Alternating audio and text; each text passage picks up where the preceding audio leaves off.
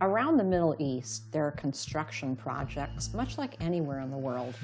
However, when you begin to pay attention, many homes appear under construction, except nothing's happening.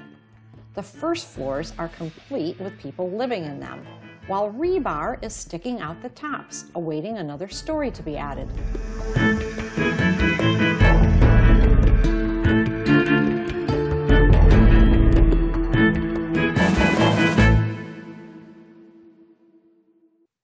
Shalom. Welcome to Bridges to the Bible. I'm Brian Johnson. And I'm Marcia Johnson. So, why would they live in partially constructed homes? What are they thinking? So, when a couple builds a home, they're planning ahead for when their children have children and they get married and want to start building above them. Now, in the ancient times, as the families grew, they kept growing outward on the ground level. But now, with modern society, they go up instead. This is part four in a series on the communal nature of biblical culture. Visit bridgestothebible.com where you can download the episode guide, which includes notes to follow along, discussion questions, and more. In the previous sessions, we looked at the concept of honor shame culture and names and naming. Today, we're going to talk about the concept of the father's house and how this fits into the building blocks of biblical society, and how the Bible actually uses this imagery to describe our relationship with the Lord. So, we talk about the family as the basic building block of society. And similarly for them, they would say that but they what they would call the basic building block is the Beit Av. So, what is a Beit Av? Beit Av is Hebrew for house of the father, but think of it more as a household than a house. So, you mean it's the people that live in a house? Yes, but it's more than that. Think of it more as a family compound. Now, for us, when you picture a house, who's living there? You've got the parents and their kids, and maybe you've got the grandparents as well. But for them, a Beit Av has a patriarch as the head of it, and the house is identified by him. Yeah, it's always kind of bugged me this idea of patriarchal society. It's so male dominated. You know, like I think of a passage in the book of Judges, chapter 13 it talks about Manoah and his wife over and over. Manoah and his wife, Manoah and his wife. It never gives her name. That's true, but think about our culture. Uh, when you got married, you changed your last name. You took on dad's name. And then you'll get like stuff in the mail where it'll say Mr. and Mrs. David Johnson. And you are just referred to by his name. Or it just could say Mrs. David Johnson. Yeah, I guess you're right. So our society still has some remnants of this patriarchal culture. Uh, it has been changing some, though, in the last generation or two. So, how was their Beit Av different than our households? Well, a Beit Av would be multi generational. You're talking three generations, perhaps four. So, you've got the grandparents, where the patriarch is, chances are and then you've got the sons and their wives, and then you've got their children, the grandchildren, and they're all living in one family compound. I mean, we're talking possibly 30 people. That's a lot of people. And think about then as uh, people are getting married, what will happen is a daughter will then come in from another Beit Av and join this Beit Av. You know, the, so the, the girls are the ones that are moving, changing their identity. And then the Beit Av grows as children are born into it.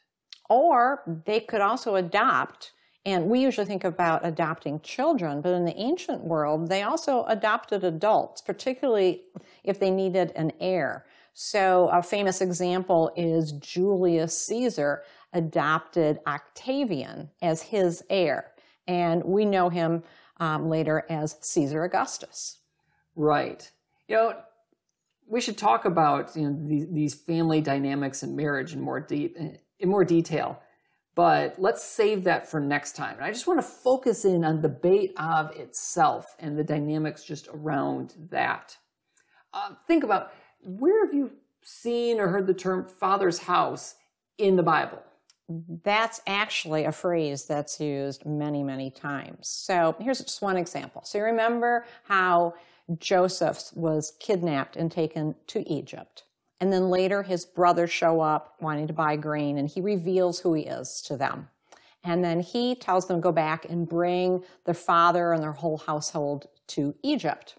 And so picking this up in Genesis 50, so Joseph remained in Egypt, he and his father's house. That's a good example. Uh, think about though, as the Beit Av continues to grow and expand, uh, there gets a point when it's gotten too big and therefore it needs to split. So, an example of that could be with Lot and Abraham. So, Lot followed Abraham as they went to the promised land. And then later on, Abraham says, you know, there's just not enough land now for all of our people and all of our flocks. So he invited Lot to split off and form his own Beit Av. So what if you wanted to just split off and go on your own? Uh, that's not really a good idea. I mean, a, a Beit Av is an economically self-sufficient unit. To be on your own just isn't a smart choice. And then in that communal-based society, it would be unthinkable to go and you know get your own apartment and live on your live by yourself. All right, so you've got a bunch of these Beit Avs, people living together in these large extended families. So that's basically the structure of biblical society. Not exactly. We're going to need some more blocks for this. So, you know, imagine you've got a bunch of Beit Avs, or a few Beit Avs, anyways. And this grouping of Beit Avs forms a clan. They're going to have um, some common stories, background, common rivalries.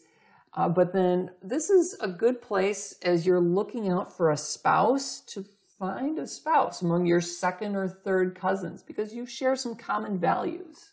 All right, I can think of a couple of biblical examples of clans. So I'm thinking again of, of, of, Abraham, and he had left his Beit Av to go to Canaan. And then he has a son, Isaac. Well, he needs to arrange for him to have a wife. And he sends his servant then back up to the clan in Haran for his brother's descendants to find a wife there. And then next generation, Isaac's son Jacob he also goes north to this family clan and he marries Leah and Rachel, his first cousins. All right, so we have these Beit Avs and then together the broader family connections of a clan. We done? No, we're going to need quite a few more blocks to understand this. So here's a clan, and so imagine that there are more Beit Avs, you know, around. And so there, and then we've got some over here, like that. Now, imagine a whole bunch of clans working together. That is going to form a village. Now, a village is set up around some common resources. Uh, what sort of resources can you think of that a clan could well, have? like you could share a wine press, you could share a threshing floor, but probably most importantly, they have to have a water source. So that could be a well or it could be a spring. Right. Or for instance, you think about like New Testament times, they would have a synagogue. Uh, now, around the village, you have the land that's cultivated. Kind of like Little House on the Prairie. Just like that, only not at all. You see, Little House on the Prairie, you've got the family home on the land, and then your nearest neighbor is, you know, a half mile, mile down the road. For them, they are living in the village together, and the land is around them. Now remember, land for them is much smaller than you would picture for a farm today or even in Little House on the Prairie because they don't have modern machinery to work it. And the land is really a part of the family. It's something that's passed on from generation to generation. Yeah, I can think about how groups of people from a same area immigrated to the United States. So, like people from the Netherlands left and formed the village of Holland, Michigan. Right. Okay, so we have the Avs, we have the clans, we have the villages. Are we done? Uh, not exactly. We're going to need some more blocks still. So you've got now multiple villages. Now, if you have other villages that are in the same, you know, kind of sub-region, so you maybe have a valley that's in common that people are trading, and maybe a clan isn't just all in one village. They're in, you know, a, in a couple villages that are, you know, nearby, for instance. Um, so now you've got kind of this dynamic going. Uh, but more than that, you've got, as you continue to expand out, a bunch of villages then form a tribe. All right, I'm familiar with that term. Think about the 12 tribes of Israel, named after the 12 sons of Jacob. After the Israelites crossed the Jordan into the promised land, each tribe was given a section of tribal land, except for the Levites because they were in charge of the temple. They didn't need land. Right. Now, think about this though. Israel was not unique in having tribes. Every nation had tribes. For instance, Jacob's brother Esau had 12 sons also, and they formed 12 tribes. All right, so like tribal identity in the Older Testament, I can see was really important. But in the Newer Testament, not so, because they're no longer living in tribal areas. That's true that the exile really did upset that. The you know the people who left, their and their descendants didn't come back to the same land. Uh, so they're not on that ancestral land. However, they're still remembering their tribe that they're part of. Uh, for instance, we see in Luke chapter 2, we meet a woman named Anna who says is from the tribe of Asher. Or the Apostle Paul says that he's from the tribe of Benjamin. And when we're talking 1500, 2000 years later, that people are still remembering what ancestral line they're from. You know, if you even think down to today, uh, that people don't generally know what tribe they're from if they're Jewish, but uh, they do remember the priestly line uh, because of the the link with the temple and worship. In fact, if you've got someone with the name Cohen, Cohen is actually the Hebrew word for priest. So there's a decent chance someone that's named that is actually from the priestly line. And even actually using the word Jew Jew actually is derived from the term Judah, the name of the dominant tribe after the exile. You know, I don't usually think about tribes today except think, you know, missionaries going to tribes around the world. Um, but thinking about it, I guess that's because they were communal cultures like in the Bible. Right. And when you've got a bunch of tribes together, that forms the nation. Okay, so we have all these Beit Avs. We have the clans, we have the villages, we have the tribes, and we have the nation. Exactly. But it all centers around the Beit Av. I can think of one verse that a lot of these terms are used. In Joshua 7, uh, the Israelites have crossed over into the promised land. They've conquered Jericho, and God tells Joshua they have sinned and they have to figure out who has done it. So, picking up in verse 14, in the morning, therefore, you shall be brought near by your tribes, and the tribe that the Lord takes by lot shall come near by clans, and the clan that the Lord takes shall come near by households, and the household that the Lord takes shall come near man by man. All right, so ancient peoples, including the Israelites, had this complicated, nested society. But you know, what does this matter to us? To hold that question for just a bit, I need to explain a little bit more. And as we focus back in on the Beit Av itself. Now, think about so the Beit Av is headed up by the patriarch. He is responsible for the Beit Av, for its safety, for its protection, for its prosperity. So if something happens to somebody in there, maybe something, you know, some bad circumstance, a bad choice, uh, the Beit Av is his safety net. So I think of another example with Abraham. Um, his nephew Lot was living in Sodom, and there was a raid, and they captured him and his possessions. And Abraham pursues Lot really far distance, gets him back and his possessions, rescuing him. Right. And even though Abraham had Abraham had divided his possessions with Lot and separated off, he's still viewing himself as the patriarch that he's going to protect and take care of Lot. But what if you're not part of a Beit Av? Does that mean you don't have any protection? Yeah, that's basically what it means. And to be outside of a Beit Av is to put yourself at risk. Um, think about when the Bible talks about widows and orphans who aren't attached to a Beit Av when the males of the family have died or been killed in battle or something. Uh, they are in dire straits generally because they have no one to look out for them. They've lost their safety net. Uh, this is what the book of Ruth is about. So you would want to find a way to join a Beit Av like she did. Exactly.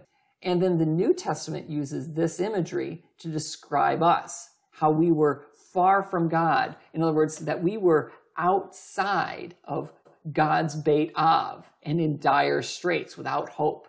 Uh, for instance, the Apostle Paul talks about this in Ephesians chapter 2. Remember that you were at that time separated from Christ, alienated from the commonwealth of Israel, and strangers in the covenants of promise, having no hope and without God in the world. But now, in Christ Jesus, you who were once far off have been brought near by the blood of Christ. So then there was this really big debate in the early church. What do you do with Gentiles who have accepted Jesus?